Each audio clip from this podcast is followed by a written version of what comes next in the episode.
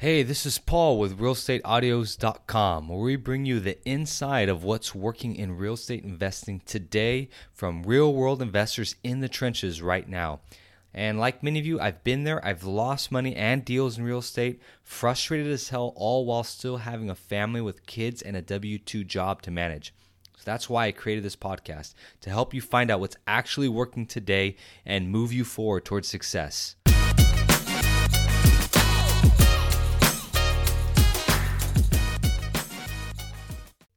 All right, so here's a little background before I get into the interview. When I was going after single family leads, I was paying for on average about 50 leads a month. And I know that I had to manage all those leads coming in and I need to keep track of them. So I bought into the InvestorFuse software, which is a CRM for investors, if you didn't know that already. So this interview is sort of a quote tool review we're going to take a look at the software, but it's also the whole interview is also a reminder that we do get lazy with follow up. So, Carlos, the VP of Investor Fuse, who we're going to interview today, we're going to be going over some uh, some deep, not just how to follow up with leads and tools and techniques, but also marketing systems, crucial mindset elements that make investors successful, like having an abundance mindset, good habits, and some of his time management techniques he uses on a day to day basis that I think is really helpful for the part time investor who's got his whole day booked with family, W 2 job, and his side hustle. So I know how it is when your whole day is just filled with all these little minute tasks, but you still have a side hustle to run. So listen carefully as we go over why investors lose deals or aren't getting deals and hacks you can do, do today as a part time investor. And of course, before we get started, make sure you head on over to realestateaudios.com and get the resources mentioned in this interview, along with some free material and my free daily newsletter.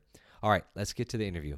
I'm full time investor fuse, have been for between three and a half, four years. Prior to that was wholesaling. So that was my first and only job out of college was wholesaling in Baltimore, which I'm still here in Baltimore City right now, right on the water in Baltimore City. But yeah, I was wholesaling with Dan Schwartz, the CEO of InvestorFuse and he always just really had a knack for building out our CRM to make it better and better for him to operate while he was on a van rock and roll group tour playing 180 shows a year and I was like his boots on the ground with another guy.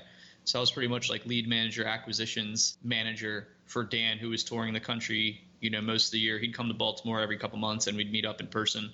But he always had a knack for just building out stuff which turned into InvestorFuse so there was a period there where I was still managing his leads where we were pretty much 100% online lead generation from a carrot site and had AdWords nerds. Dan Barrett had our account, definitely getting good deals from there. So I was pretty much just managing for like a month or two. I was just there managing leads from his wholesale operation while he had already done real automation on the side and then launched InvestorFuse. So about a month after InvestorFuse launched, he asked me, he's like, "Hey, I know you're still managing leads for the wholesale business, but would you be interested in in kind of splitting half your time just getting on Zoom calls, almost like we're on right now, and just showing companies how to use Podio as a CRM and talk wholesaling and and kind of just be there to be kind of like an advisor, which from a high level, talking about doing stuff you love versus hating, I've like loved doing more so the day to day for InvestorFuse stuff because I'm almost like an advisor slash consultant with other entrepreneurs instead of like negotiating sellers and buyers. You know and now if i would start doing it again after three and a half years of experience with like top people in the country i'd have a different approach to it. But prior to then it was kind of like i would work with sellers and try to negotiate them down to low as possible. And that daily i was good enough at it where we had a successful business. But i think just like my personality in the long run it's like this is the type of stuff that gives me energy versus like negotiating. So wholesaled for like two and a half three years and then i've been with InvestorFuse it'll be like four years in March, April range. So between three and a half and four years and doing that full time. Is the wholesaling operation still active today? It is not. It has been shut down for quite a while. It hasn't been going on for a while. Dan did have a partnership in place where we had set up pretty much a, a Baltimore wholesaler where Dan would pretty much just pay for the marketing and the back end systems, namely InvestorFuse and they would split the deals. But as far as our own operation has not been up and running for quite some time. I like to say I work a lot. Dan is literally seven days almost all the time working on investor InvestorFuse. So we kind of went all in on that. we did have a sister program too, just that same principle as far as like focusing on one thing. We did have a sister company or another company that we had launched, SendFuse, which I'm not sure if you're familiar with. It was similar to Deal Machine, or it is similar to Deal Machine, where you could be outside of a property and then just text that address to the subject property, almost like a text bot service that we had or automation that we had. And you could start a one off eight piece direct mail campaign from right outside the property, take a picture of the property, put it on the postcard. So we ended up selling that six months ago, maybe to more so go all in on investor fuse too.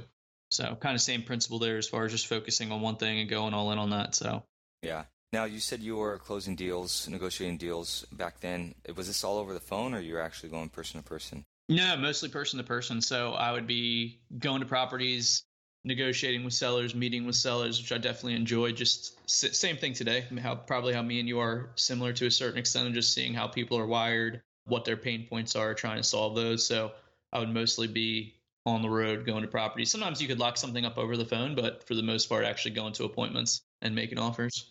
Okay, and you're pretty good at that. I would say I was relatively good at that, good enough to be successful. Definitely a people person, definitely definitely extroverted, enjoy talking to people, so I like that. Yeah, so I would just roll around. I had printed off same contracts that are in Investor Fuse today actually, a two-page contract about the the most basic real estate sales contract you could have that has that assignment clause in there. So I actually had a folder. I would just roll around with those, put in the purchase price, address, and the seller's name on those, get those signed. Okay, and you guys didn't have all the neat bells and whistles that Investor Fuse has with all the integrations and, and text messaging, email platforms you guys integrate. Did you operate with all that back in the day, or what was your system like? No, that was being built out as we went. So, kind of like the uh, biggest luxury we had in our system was being being able to send out offers so if I did want to follow up with someone and send an offer out, I could do that. That was nice. But yeah, we did not have all the bells and whistles. That was towards the end, closer towards the end of my wholesaling experience, where Dan was made the real automation with Joe McCall, which is kind of how he got on the wholesaling scene nationally and then into Investor Fuse. So when I first got onto Investor Fuse, I had to like learn that whole system with all these bells and whistles. It was it was easy. It was kind of like a, a, college quarterback that was in a pro style offense that went to the NFL and started running a pro style offense. Just had to learn a few more bells and whistles and, and see how it works. Then I was good explaining it to people and showing people how to use it in their business. So back in the day, I want to talk a little bit more of that system when you started because a lot of people are smaller time investors too. So can IF contribute or help with somebody who does a smaller amount of volume? Yeah, absolutely. And I could probably even take a step back and just talk about like Investor Fuse as a whole, what it does and, and how it could be helpful and kind of just like having a CRM in place in general. So I think Investor Fuse, and this is probably most of your audience, Paul, I think Investor Fuse is best fit for investors that are doing direct to seller marketing. Of course, whatever tools you're using, you want to have, you know, the, the revenue or at least a capital, a certain amount of burn rate where you can't afford all those tools, Carrot, um, Investor Fuse, CallRail, whatever stuff that you're using. But Investor Fuse's process really starts once a lead is captured. And for the purpose of when I talk to people uh, on Investor Fuse and this interview, specific with the context, we like to put real estate in a couple different buckets or real estate, you know, wholesaling, whatever operation you're doing in different buckets. So that first bucket is really lead generation and marketing. That's where you're targeting people or setting yourself up to be a target for people to find you of where you can monetize, you know, someone from selling their property, adding value them selling the property. So that's the first bucket, lead generation marketing. That would be your Carrot, CallRail, uh, Mojo Dialer, Call Tools, text blasting like Sherpa, any deal machine, anything and everything like that would be lead generation marketing. So that's cold traffic prospects. You don't know if you can do business with them, you can monetize them, you can buy their property from them. So that's that first bucket, lead generation marketing. That second bucket is where Investor Fuse starts and we're laser focused on. That's on lead management. And it starts with capturing those leads. So Investor Fuse is really like a seller lead hub for your business. And we're going to connect with all of those different lead input tools that you're using if you want to reach out and see if anything or if any of your followers want to reach out, they can reach out to me directly. Call us at investorfuse.com to see if we can uh, do a direct integration with the tools. But even if it is a smaller investor or someone that's just starting out, we typically don't recommend Investor Fuse if you have not closed a real estate deal yet, just to make sure that you have enough confidence and enough experience in negotiating to make sure that you can actually buy and sell real estate or contracts for real estate. But really, once you can afford to add that to your recurring monthly costs, it could definitely make sense, especially if you have multiple lead inputs. Like if you have a carrot site and a CallRail site, which I hope most of most of you guys do, just in case someone calls you off your website and you want to track where it came from. It definitely could because it's a little bit of like lead insurance slash just a cloud based system where you and your team, as you're growing that out, can see all your incoming leads, everything like that. So that's that's really what InvestorFuse is focused on, capturing the leads. And one thing, Paul, that we can dive into as well is most of you guys probably know sales in general. Almost every sale that you have is after the first touch. So for the most part, someone isn't going to fill out a web form on your Carrot site that just says their asking price. You call them and you get the deal right there. Probably more so for Carrot or online traffic, of course, than than doing cold calling, text blasting, stuff like that, cold cold prospecting. But InvestorFuse really helps you stay organized as well with your manual follow up calls and texts that you need to do, as well as follow up sequences. So one of the bells and whistles, Paul, that I love about InvestorFuse that's that's arguably the most helpful powerful tool are the follow up sequence drip campaigns. And one example I always use is I bought an Acura a couple years ago and I was looking at different dealerships and I still get sales drip emails from two or three years ago where of course I just erase them right now, but if I was still in the market looking for a car, I'd probably pay them some attention, maybe re- reach out to the sales rep, see what kind of deal they could do, you know, for the end of the year. And that's the same power that investors can use with follow-up sequences to leverage their time so that they're not manually following up with every single lead, especially the colder ones. They can just press a couple buttons, have them on text, email, ringless voicemail, drip campaigns for two plus years if they want, and then they can get a nice tap on the shoulder inside the system whenever that seller responds to their campaign. I remember that was a great part about it. At the time, this was probably, uh, I don't know, maybe two, three years ago since I used it, maybe two years ago since I used it. That was an awesome system to push the buttons. Hey, I have this thousand leads here. I'm going to send them a blast email all at once. I'm going to send them a blast text. I'm going to send them a Slybroadcast all at once. That was a really cool feature. Absolutely. So follow up, do you have a, a statistic? You know, I've heard 80% of the sales come from follow up. Do you have anything to add on to that? I would echo that similar number around 80%. The one that we did from we were we were presenting InvestorFuse somewhere about a year ago and we went off some Harvard sales business study that said it was I think I think it might have even been closer to 90% of all sales are done in some type of follow-up where it's not the first touch. So super important and I think almost like framework or the mindset too of seeing how important every single lead is. You know, leads are leads can be expensive.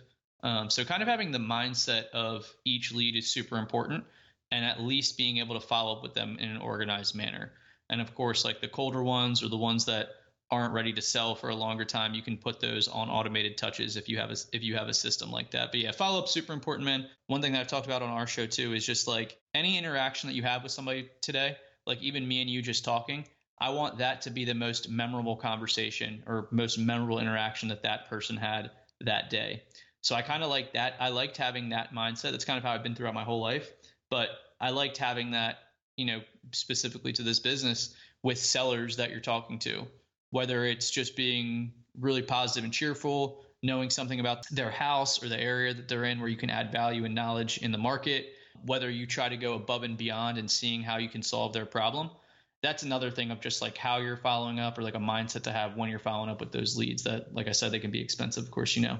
That was one of my questions too. Some people are afraid that all this automation might take away the human element. So, how do you incorporate that into an automated follow up system where it sends out automatic Slybroadcasts or automatic texts and so forth? It totally can. And that's why, like, in an ideal world, you would have the time to call every single lead that you're following up with, write them out a personal handwritten note, and, you know, send them a box of cookies, right? But you know you have to see how much time it takes to follow the leads all that stuff and everybody's different. So how do you get away from that or how do you not risk that when you're doing the automations?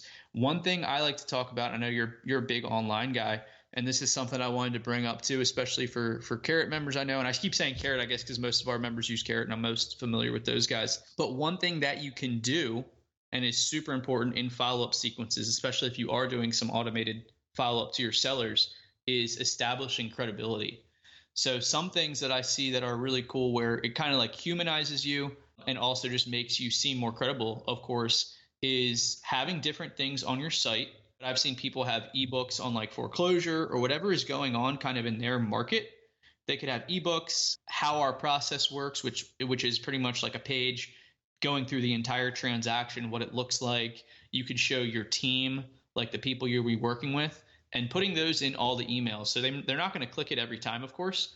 But if they are interested and they see that you have an ebook on selling houses that are in foreclosure in Baltimore County, for example, that's going to help establish authority in your market and also just some some credibility. Yeah. What's in your opinion and what you guys have seen some of the follow-up methods is there one that works better more, more effectively than others for instance call or text versus email yeah i mean text is is 99 100% open rate. That's also going to be the highest response rate. Maybe ringless voicemail as well. Um, i think on like cold blasting it's it's slightly under 10% response rate probably a little bit higher on that when you're re-engaging them in a follow-up sequence like somebody that's opted into your marketing slash messaging or you've spoken with before. So i'd say those are anything besides email is going to be your highest response rate back to you but email is still important i think to kind of have similar to like marketing if we're talking marketing it's a nice ancillary piece to have to your follow-ups because that is the easiest way to constantly be hitting them with the credibility type stuff or if you email them an offer, you can follow up and be on that same thread. So it's a nice ancillary piece. But yeah, obviously, calling, texting, ringless voicemail is going to get you the highest response rate as far as people reaching back out to you or answering their phone. Hey, real quick, I want to introduce you to my free daily newsletter where I give out free daily tips to real estate investing strategies, marketing, and sales techniques to keep you, the part time investor, moving forward every day. So head on over to realestateaudios.com and you'll get a free report along with that free daily newsletter. I've been working with a guy who's getting in the probate niche, and the ringless voicemail has been working great for him phenomenally. So there was a certain number too. Uh, I don't remember what it was. Maybe you can touch base on it. There was a certain uh, number that always worked for me, which was uh, so many Slybroadcasts I would send out. There'd be a percentage of people who would actually call back. Do you know about that statistic? What I've heard is is t- around ten percent response rate. So you're sending if you were to send out like a list of a thousand, you would have like a hundred callbacks. Yeah, I think that's about right. It's really phenomenal how those numbers really work every single time. So it's just it's a numbers game, right? Mm-hmm. Onto the email thing. You know, email works great in the land business. I don't know how many InvestorFuse people you work with uh, who use InvestorFuse for land. I know Gary uses IF for land. Mm-hmm. There's a few programs out there I, mean, I used LandSpeed uh, for for my automation in, in land, and that was the big emphasis on LandSpeed was you sending out sending out mailers automatically for you. Mm-hmm. And with the land business, yeah, Gary's a guy. We have a we have a couple guys that are land guys. Gary, he's been on our our podcast before. He's a great guy. But yeah, when he was explaining the process, that that is an interesting process. Land where it seems like to start off, you're almost mailing out a physical offer to the landowner, and he made it seem like more of the follow up is on the buyers. Like when you're actually trying to sell, you know, sell a piece of land off. So that is that is interesting how they're similar, but also different in a way. Yeah, it swapped the emphasis on, on the business. Land is the acquisitions part is very simple. You can com- you can completely automate that. It was literally okay. I pick an area, and, and pick an area is important too. You got to pick an area where you know has buyers for. Pick an area, and I would pull out a list of maybe 500 vacant landowners, um, and then I, I, would send 500 offers, the, and I would come up with, with, with an offer probably 25 cents on the dollar. Send that out. There was no negotiation. I wouldn't even I wouldn't work with anybody who wanted to negotiate over the phone. I mean, if they wanted to add 200 dollars to to the offer, fine. But um, if they wanted to negotiate or complain, I wouldn't even bother with them because I would get literally I would walk to my mailbox and I would have a contract signed. Okay, this guy's ready to go. Or I would get an email, this guy's ready to go, or a voicemail, hey, I'm I'm ready to sell it at your offer. So if somebody is kind of new, he's done a couple deals here and there, and he's done deals because he just showed up at the right time at the right place.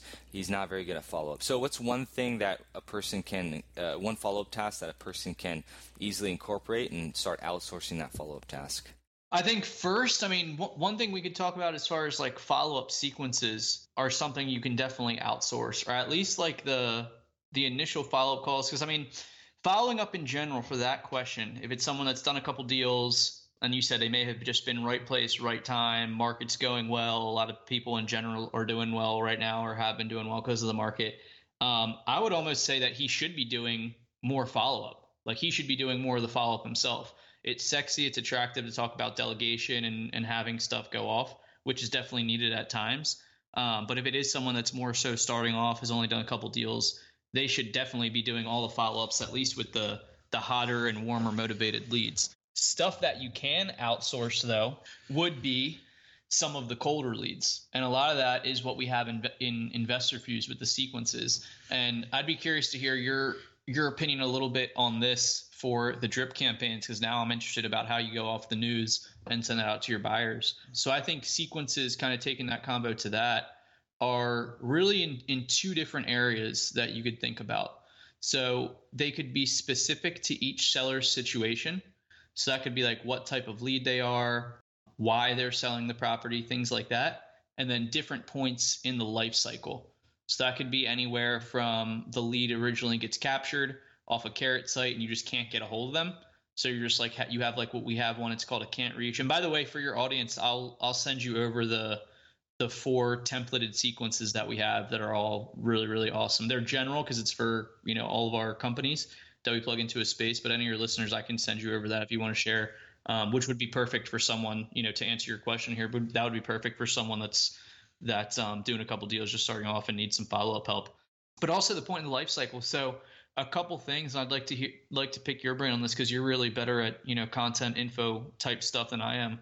But different points in life cycle in the seller situation. So a few unique ones, just thinking here, would be like post offer.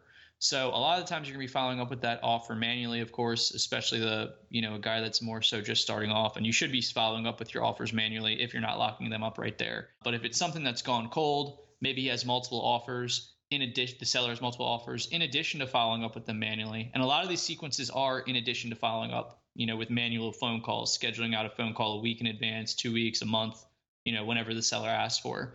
Um, so you could have sequences along the lines of, you know, great speaking with you. I know we sent an offer and you're still thinking it over, things like that. Um, Post appointment, anytime that you go to their property, putting them on a sequence right away that thanks them for having them out at your at their property. Hey, hey, thanks for having our acquisitions manager, or thanks for having me out at your property. I'm going to crunch some numbers and get you an offer.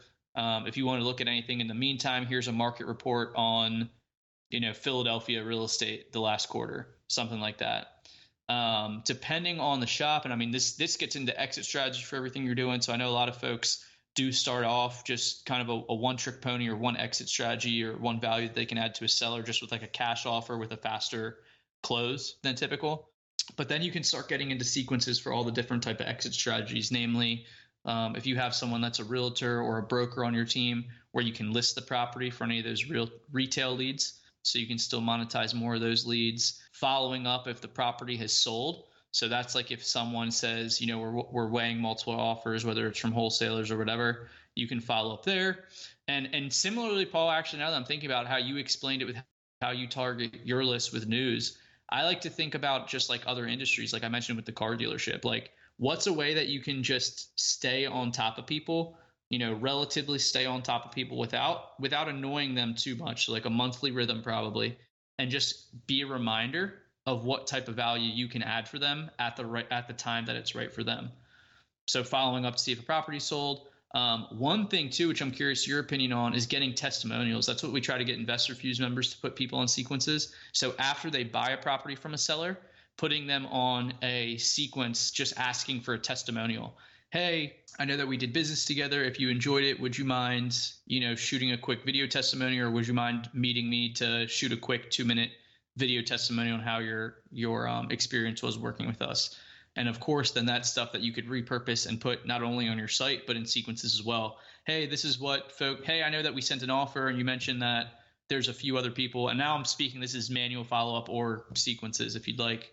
Um, but hey, I know that you're talking to a couple other investors um, and I know we're right in the ballpark where you're looking to sell. I wanted to send over some video testimonials just so you can see the experience that people have had working with us in the past.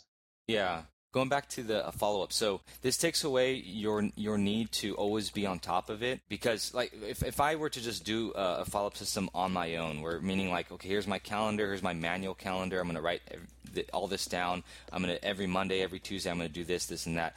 Now, for me, I don't know about anybody else.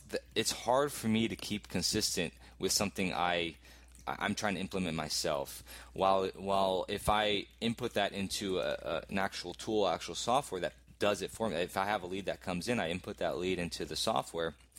and that does it on its own if if I were to do it on my own, I would I would forget about that lead. I would just say, you know what, I'm not going to follow up today. Mm-hmm. And that happened to me all the time. You know, I'm not going to call them back today. I don't feel like it. You know, oh, yeah. so uh, yeah. I mean, is that something that you experience too as a wholesaler, or? Yeah, I think I think everybody does. I think that's just and that's the same Harvard article was talking about that because there's like mental exhaustion and even like that conversation that you have in your head of what you just said where it's like, ah, oh, I'll, I'll follow with them another time, or oh, they're not that motivated. I'll just, you know, I'll push the call back. It's like a men- it's mentally exhausting to follow up with leads. It really is. So it does help it. Do you have any stories of of uh, missing deals because of not following up? We missed more than I would be embarrassed to say. Um, but I mean, I think that's everybody is that you you definitely miss out on deals. Definitely no, son. Probably the one I'm most proud of was following up literally two and a half years that um, our other partner, Mike, it's still here in Baltimore and crushing. He mostly does traditional fix and flips, but he actually closed on this property. But this was one, and this is about as humanized as it gets. Um, it was like a, uh, in Baltimore here on Jefferson Street, uh, close to Johns Hopkins Hospital. For anybody that knows Baltimore or is in this area, but pretty much followed up with the seller. They were they were on drugs for two and a half years. Followed up with these people, almost a complete shell of a property, but it was just something that we kept following up on probably had 15 numbers between this seller and her sister. But the thing, the biggest lever was I just drove by there and put a handwritten note on the front door. And then we ended up closing on it. Mike ended up closing on about six months later, but that helped re-engage the conversation after it went dark. But yeah, man, your question. I mean, that and that was part of the really, and Dan has talked about that. That's that was kind of like the fuel or like how we started mind mapping out investor fuse. Like, how could we stop this from happening? Where we make an offer, we follow up a couple times, and then we see it sold or it's like listed with a realtor um, for a price that's not significantly higher than what we were offering. We're like, man, like, how could we stop this from happening? Because every team is set up different. I mean, there's there's different team team structures you can have, but if you're doing if you're doing follow up calls like off of a CRM or pen and paper from your home office, like I'm at here, you're also going out in the field. Um, you're taking in live calls like off of a website or call rail numbers. It's super easy for stuff to slip through cracks on top of just the mental exhaustion that we're talking about of following up with leads, hearing no's, spending, you know, a lot of time on the phone with something that you're not going to monetize right then and there. And that goes more to like a principle of being able to have delayed gratification, like and having the mindset like, hey, it, it is a numbers game, like almost exactly what you said earlier. Like, hey, I'm going to have to talk to 25 leads that call in off of P, off of my direct mail campaign before I'm able to to monetize everything. So it's a lot, man. But having those frameworks is huge that we've been just talking about on this call. Like I said, like treating every lead super, super important and trying to make the interaction that you have with that lead their most special interaction they have with anybody that they talk to the entire day. So having that mindset that every lead could be a potential gold mine or moneymaker for you. And then just having the framework of of trying not to be mentally exhausted by following up with leads, by having kind of like that delayed gratification mindset. So that's two more foundational type just uh, frameworks for your for your mind to work out of. Okay. And, and can somebody who uh, does get deals from realtors and maybe makes offers on the MLS as well, can this be somehow incorporated into IF? Yeah, not the. Um, I mean, I, I guess they could. Like, what I, I was having this conversation with somebody earlier this week, actually, Paul. So, like, the functionality is there, as far as like managing that deal or that potential you know lead deal property whatever inside investor fuse you would just put the subject property as the property address and then you would have the realtor as the seller's name so you could totally do on that do that from a functionality standpoint just to follow up with your offer i don't think that we would have an automated way to to capture that unless there was like an email body that the realtor or somebody sent um, our way but you could absolutely just enter it in manually mark what you made the offer for and then just follow up on that that offer. Absolutely. Yeah so i mean it sounds like you could pretty much automate any i mean even like how you mentioned how you put a a note on the door um, even if you had that as your kind of special flair you did for your in your system that can be added as well as more more so as like a schedule. Hey this i'm going to send this note out every so often and that can be incorporated into if as well right yeah yeah custom action absolutely and uh, that's what some people are starting. I mean, they've they've been doing it, but that's something that you could put in as like just type out as a custom action, just door knocking. And a lot of people do that for like lead generation, but this was just me just following up. I knew that these people were living in the house, and we just had like 15 numbers, and they weren't answering. Just they were just going through like um like T-Mobile burner type phones.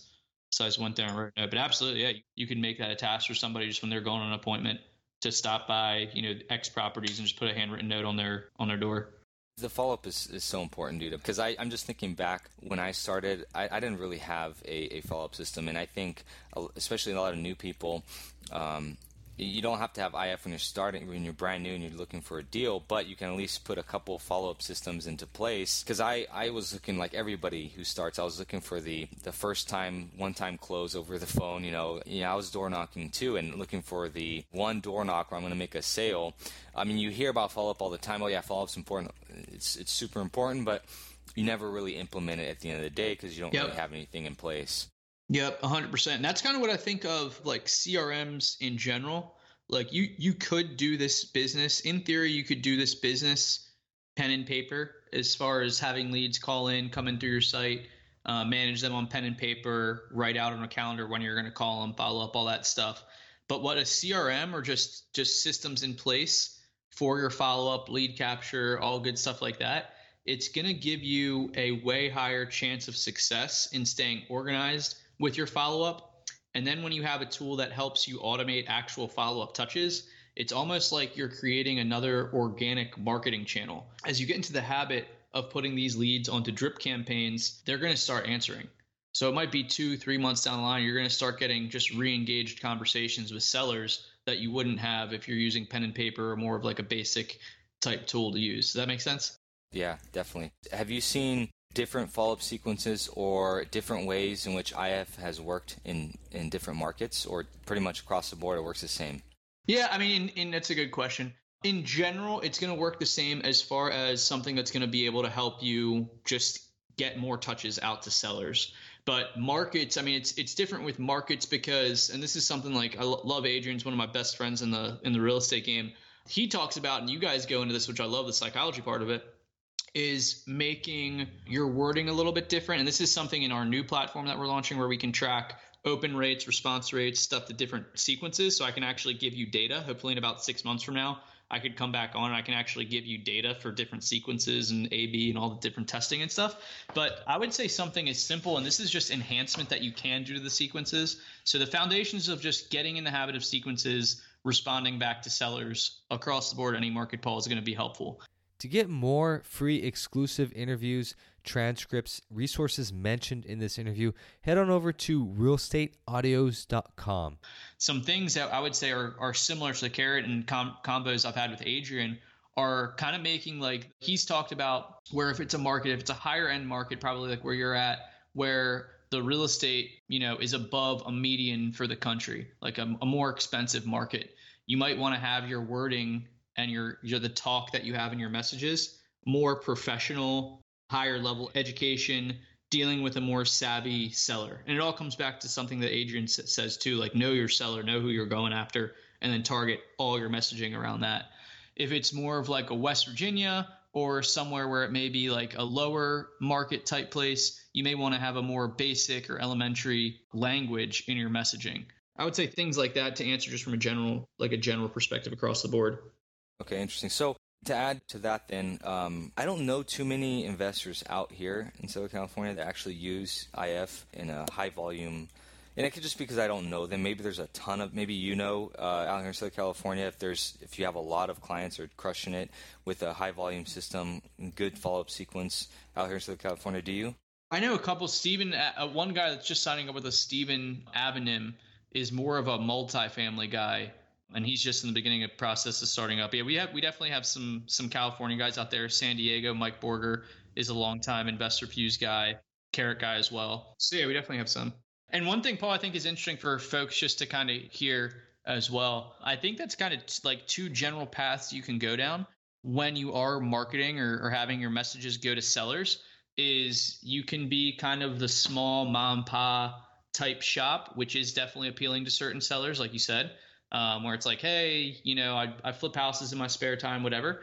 Um, but then you can also kind of go down. I'd be here, curious to hear your opinion on these two paths: the small mom and pop, which we just outlined, versus more of like a one eight hundred, like a really corporate professional type home buying company, where it's like one eight hundred, you know, house buyers or whatever, and you have branded logos, and you show up with a you know a polo that has that logo on there, everything like that. Yeah, and I, I think it, it really is just depends on what you want to do in life, and if uh, that takes a little more skill. Having the uh, a big business that you're going to have to manage people that takes a lot more of a skill set than being the small time. Yeah, I'm going to be the the guy that does 12 deals a year, which is still a lot, but you have no life if you right. do all that by yourself. Right. Out here, at least. And 12 deals a year is, is enough out here to be very well off. But I guess it depends what kind of job you want. And if you're looking for a lifestyle business, if you're looking for a, a job, um, if that's the kind of business you want to do, you want to run, if you want to manage that. So, and you've seen this business from beginning to end.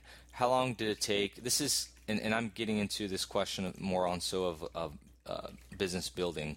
How long did it take to actually have a this business up and running and have some traction in the marketplace?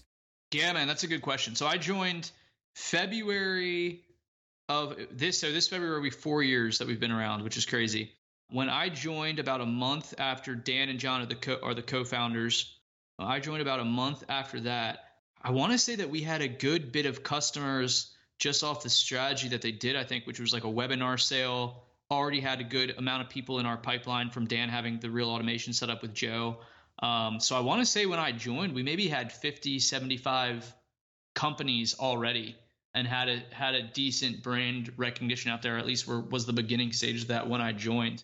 But it's been a wild ride, man. Your question about how far did it take traction? I think we kind of started out of the gate with some traction, and it's definitely been an interesting path of uh of growth here since then. But yeah, man, it's crazy because a lot of it is just o- organic too. Like a lot of this business is just word of mouth, where investors will be at a meetup or they go to an event they talk to people in Facebook groups and they're like, hey, what are you using for this type of tool? So just being able to provide people with a good experience and they're getting the val- more than what they expected in value as far as from the product has been a huge lever in, in helping us grow like we have.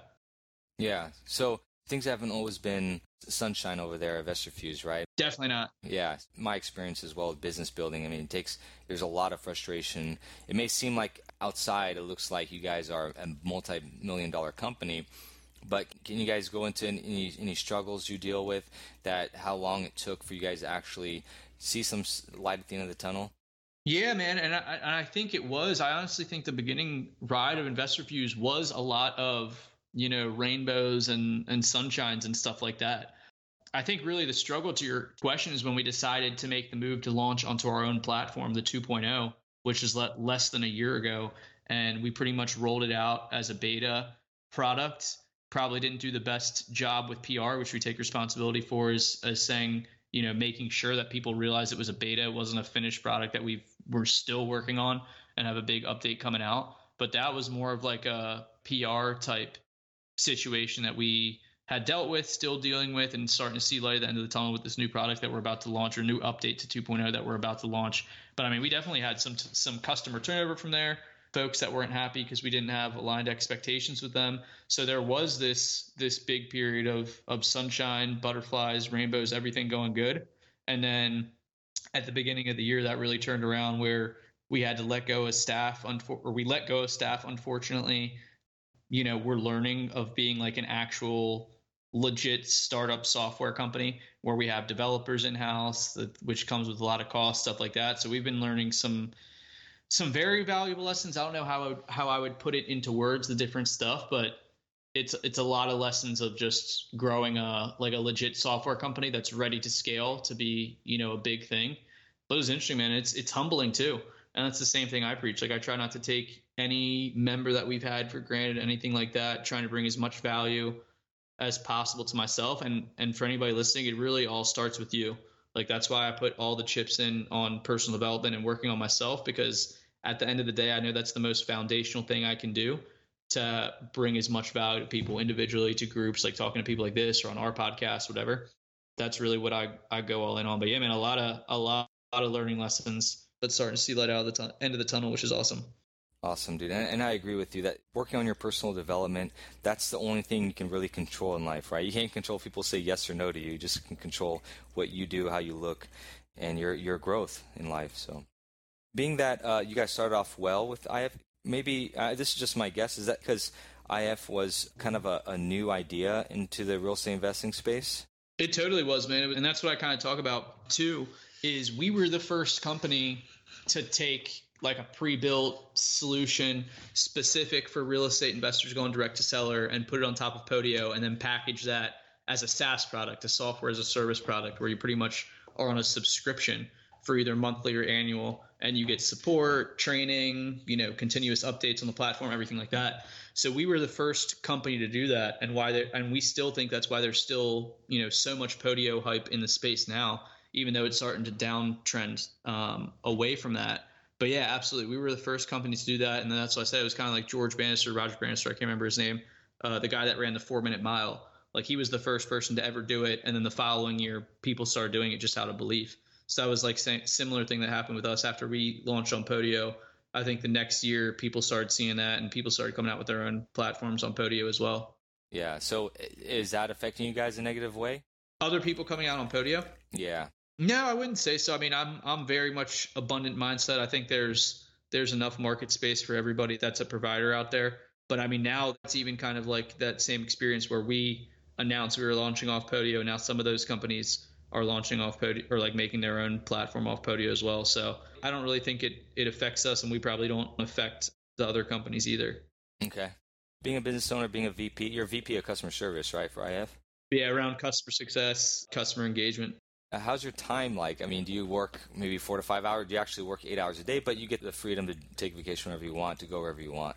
I literally map out all my quote unquote work time and all my personal time. So the 168 hours in a week, I try to map out, and I'm due again to do it now going into 2020. But I map out the 168 hours in a week, how much of that is personal, including like sleep, gym, all that stuff, and how much is actually work. So during a typical day, I will be at the computer doing some type of work, typically nine to five range.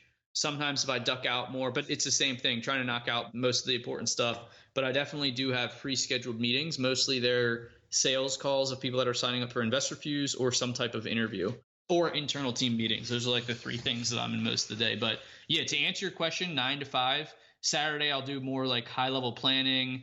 Definitely put an emphasis on anything personal. I do meditation, deep thinking type stuff because I find out even if you're pressed for time, the more of that you get in, personal high level type thinking, just disconnected thinking, the easier and more efficiently you work, you know, with that hour or 30 minutes that you use towards that. Monday through Friday, nine to five, Saturday, Sunday, more so are like my planning days, maybe finishing some stuff up. But yeah, work from home, pick can vacation, can work from wherever. I'll be in Los Angeles at a non real estate mastermind leaving next weekend. So I'll be, you know, out of office, not working as much when I'm there, and then off a few days for mastermind. So interesting. So you you've been doing that for a while, mapping out all the time that you allocate to different tasks. Yeah, I started doing that probably not this past summer, but the summer before that. How's that helped? In a general range, I almost relate it more so to my personal life. So I would start seeing just where the time it would be, and I I track like my nutrition very closely, like all my macronutrients and calories and stuff. Just I always wanted to be like in really good shape, six pack, that type of stuff. So the main two levers that have helped me the last year, I actually used to cut hair, like for my soccer team, like I would cut people's hair cut my own hair. So I actually found that whole process for cutting my own hair, and these are small personal examples. And I'll talk business ones, but small personal examples that have helped me just just buy back time are getting my hair cut where I pay 25 bucks. It takes me 30 minutes. I text with the barber versus two hours and the mental exhaustion of like setting up my clippers, cutting my hair, which took like an hour, cleaning it up, sweeping up everything like that. So I'm literally spending 25 bucks to get a better quality cut. Plus, I'm buying back like an hour and a half of my time, really. The other one that I started doing a cost analysis on was groceries because I cook a bunch. So I even went from buy, going out, buying all my own groceries, doing all my own meal prep for the week, to now I or if I'm ordering groceries, which I still need to do, I order them online via Amazon, which is almost the same exact price as if I go on the way. And then I started getting meal prep from one of my friends that helps me with nutrition stuff, which is even like another lever. So that was like taking me five, six hours a week between cooking and cleaning every night, including the meal prep. So that's a good example of I pretty much say added like six and a half hours back to my week just from personal stuff. I'm getting more proficient outcomes from it as far as like chef prepared meals and like a high quality haircut that I get every like three weeks or so, two, three weeks or so. And then business wise, I mean, honestly, this changes every quarter. I, I, don't think that's a bad thing. I would make an argument that's a good thing.